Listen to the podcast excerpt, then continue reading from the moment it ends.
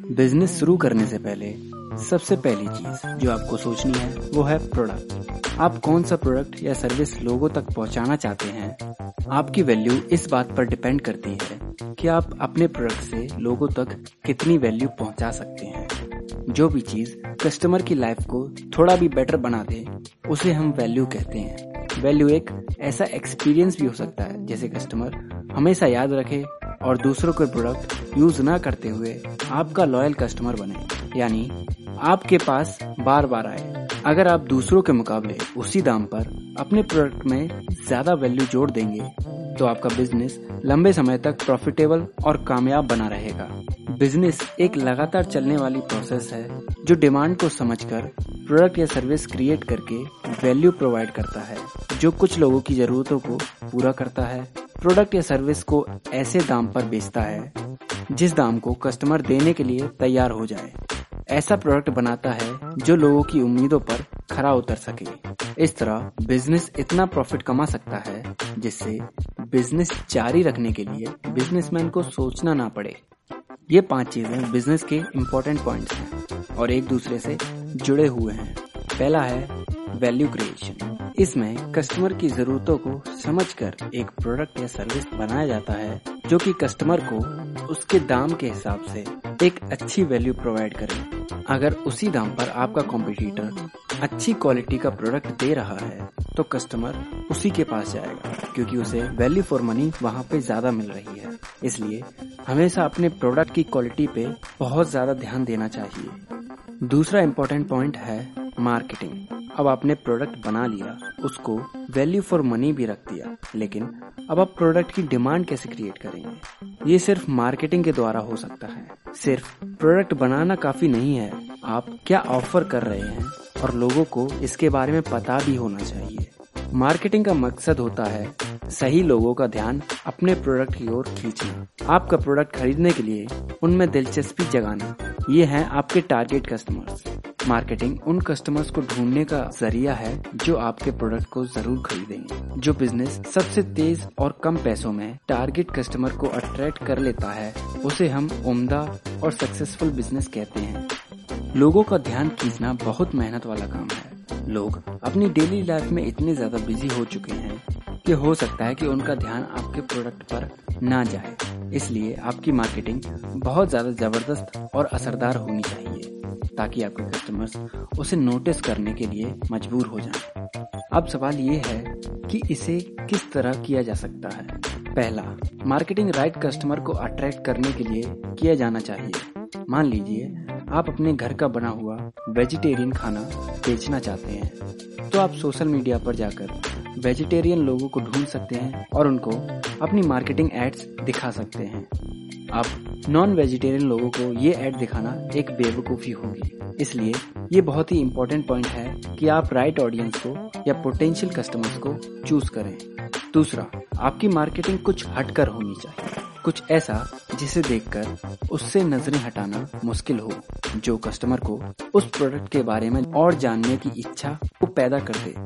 अब आता है सेल्स सेल्स बिज़नेस प्रोसेस का वो हिस्सा है जहाँ पर आपके पास असल में पैसा आता है। अगर आपकी मार्केटिंग जोरदार है तो प्रोडक्ट अपने आप बिकने लगेगा।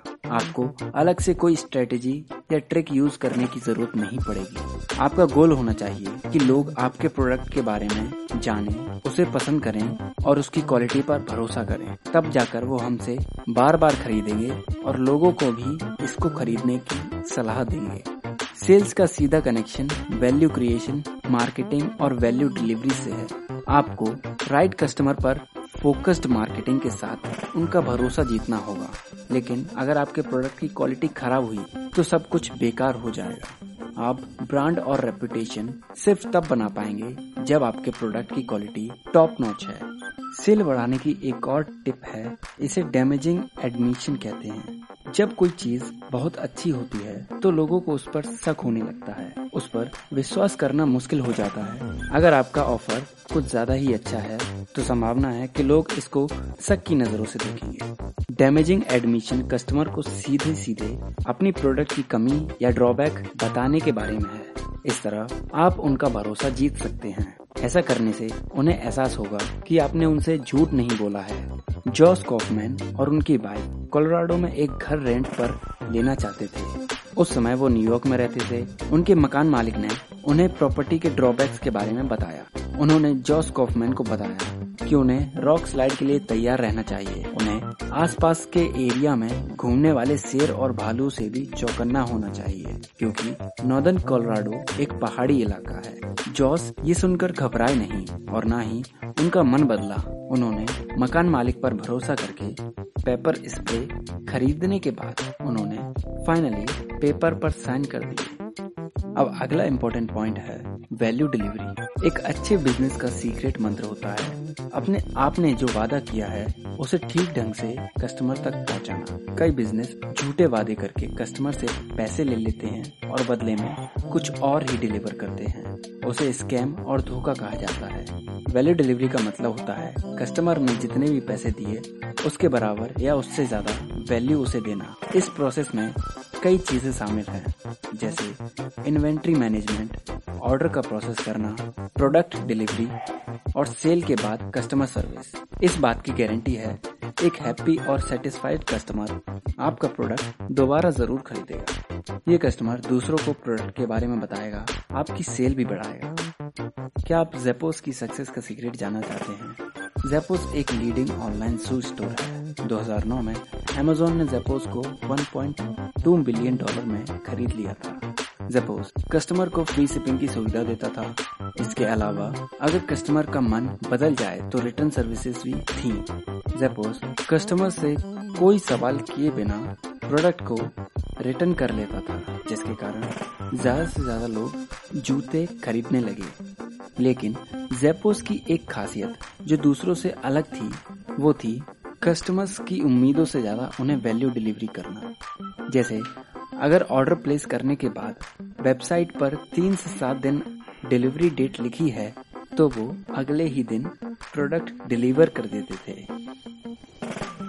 अब जो लास्ट इम्पोर्टेंट पॉइंट है, वो है फाइनेंस जब भी लोग फाइनेंस शब्द सुनते हैं तो वो बार चार्ट स्प्रेडशीट और कभी ना खत्म होने वाले नंबर के बारे में सोचते हैं। लेकिन अगर आप सिर्फ़ ज़रूरी बातों पर फोकस करें तो फाइनेंस को समझना सिंपल है। फाइनेंस वो नॉलेज और साइंस है जिसका काम है ये दिखाना कि बिज़नेस में पैसा कहाँ जा रहा है और कहाँ से आ रहा है। इसके बाद ये डिसाइड करना है कि कितना पैसा कहाँ लगाना है और फिर देखना है और समझना है कि आप जैसे पैसों को मैनेज कर रहे हैं, क्या वो आपके मनपसंद रिज़ल्ट दे पा रहा है? आपको किसी बार ग्राफ या लंबे कैलकुलेशंस को समझने की ज़रूरत नहीं है, चाहे आप एक बिज़नेस ग्रेजुएट हो या ना हो तब भी आप इसे आसानी से और अच्छे से हैंडल कर सकते हैं। तो चलिए, मान लेते हैं कि आपने एक बिज़नेस शुरू किया है और वो काफ़ी अच्छा चल रहा है। आपके प्रोडक्ट से अच्छी कमाई हो रही है। उसके बाद आपको कई सारे बिल्स एम्प्लॉयज़ की सैलरी वगैरह के खर्चे उठाने पड़ते हैं। इसके बाद जो भी बचता है, वो आपका प्रॉफिट है।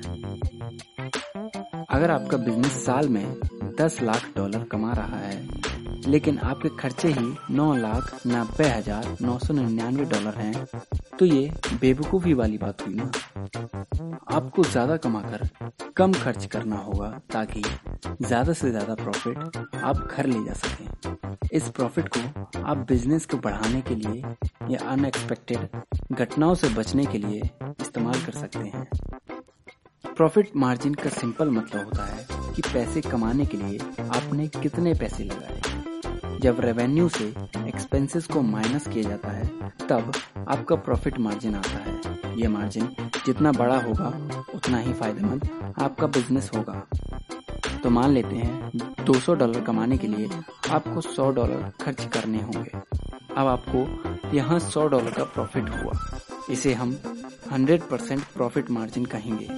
इस मार्जिन से आप बिज़नेस को ग्रो कर सकते हैं या फिर अनएक्सपेक्टेड घटनाओं में आप इसका इस्तेमाल भी कर सकते हैं। तो ये थी summary the personal MBA book की, जिसे लिखा है जॉस कॉफमैन ने। अगर आपको हमारी समरीज पसंद आती हैं तो आप हमें एप्पल पॉडकास्ट या पॉड चेजर जैसी वेबसाइट पर फाइव स्टार रेटिंग देकर एक थैंक यू बोल सकते हैं। तो आज के लिए बस इतना ही। अगले हफ़्ते फिर मिलेंगे। तब तक के लिए अपना ख्याल रखें और सीखते रहें।